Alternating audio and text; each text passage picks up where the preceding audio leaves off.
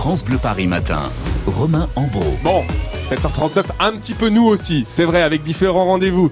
D'ici huit heures, notamment de la chanson, Alexis Thiebaud va nous faire chanter. Quand on arrive en ville... Bon, j'arrête tout de suite, mais il y a quarante ans, c'était la première de Starmania, je vous raconte ce jour un peu particulier dans un instant. Et vous n'étiez pas sur scène.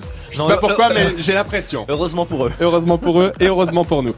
Coup de projecteur aussi sur l'artisanat en Ile-de-France, avec un nouvel espace, Noéda Silva. Un hôtel de l'artisanat qui a été inauguré hier. Le but, c'est de favoriser, d'encourager la création dans Paris. Rendez-vous avec le dossier de France Bleu Paris dans cinq minutes, à huit heures moins le quart. Et puis, comme chaque jour, David Kolsky est à vos côtés en Ile-de-France. David, vous êtes ce matin dans les rues de Paris, en plein centre de la capitale. Vous êtes rue de Rivoli. Oui, je suis surtout en plein centre des travaux. D'ailleurs, c'est marqué hein, sur les travaux qu'il y a de rue de Rivoli, euh, mairie de Paris. C'est quoi ce chantier ? Point d'interrogation. Ensuite, il y a un long texte qui nous explique qu'on aménage une large piste cyclable protégée de plus de trois mètres cinquante. Euh, le problème, c'est que bah, ça pose de gros soucis, notamment pour les camions de livraison. Rien que le long du jardin des Tuileries, j'en ai compté plus d'une dizaine en ce moment même qui sont en train de livrer. Voilà, David Kolsky qui arrive en ville et avec lui, personne change de trottoir.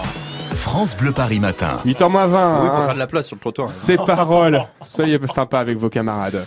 Ces paroles, ça vous rappelle forcément des souvenirs. Starmania, c'était il y a tout juste quarante ans. L'occasion de revenir ce matin en chanson sur le succès de cette comédie musicale événement, événement avec notre expert de Paris, Alexis Thiebaud. Mais c'était le dix avril, vous l'avez dit Romain, dix avril mille neuf cent soixante-dix-neuf, aux alentours de vingt et une heures. Peut-être que certains d'entre vous étaient présents d'ailleurs ce soir-là. Euh, en tout cas, le tout Paris se pressait au Palais des Congrès dans le dix-septième arrondissement.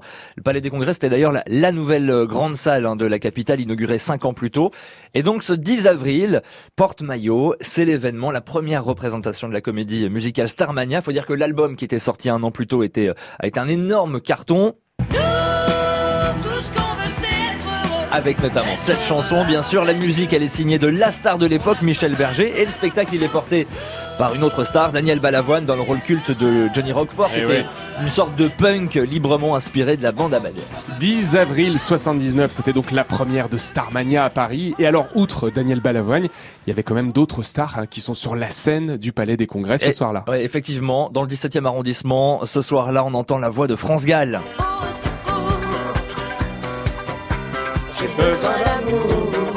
Elle est jeune, hein, France Gall, elle a trente ans euh, cette année-là, mais c'est déjà une immense star. À ses côtés, une autre jeune chanteuse, un peu plus jeune, de vingt-sept ans. Elle est canadienne, elle s'appelle Fabienne Thibault et elle interprète le titre mythique de Starmania. Star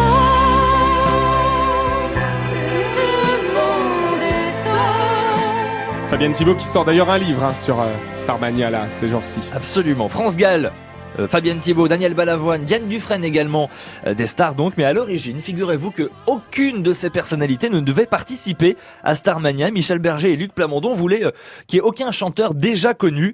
Bon, évidemment, pour remplir une salle, eh ben, euh, ils ont dû changer de, de stratégie et recruter des têtes d'affiche. Donc ce dix avril, le succès est immédiat et durant un mois, Starmania va faire salle comble au Palais des Congrès. Ils vont même être obligés de faire quelque chose d'interdit. Ils vont devoir louer les marches du Palais oh. des Congrès. C'était cinquante francs la place quand même, sur les marches. Hein. Là, on n'a plus le droit maintenant. Vu la sécurité ah, oui. et euh, ce qu'on demande dans les salles, c'est plus possible. Alors si ce dix avril soixante-dix-neuf, pour la première représentation de la comédie musicale Starmania est un succès, ça n'a pas été simple de mettre le spectacle sur pied. Hein. Ça, c'est le moins qu'on puisse dire, Romain. La préparation a été une calamité. Avant de pouvoir chanter ça... J'ai jamais eu les pieds sur terre. Avant de pouvoir... Euh... Effectivement, oui.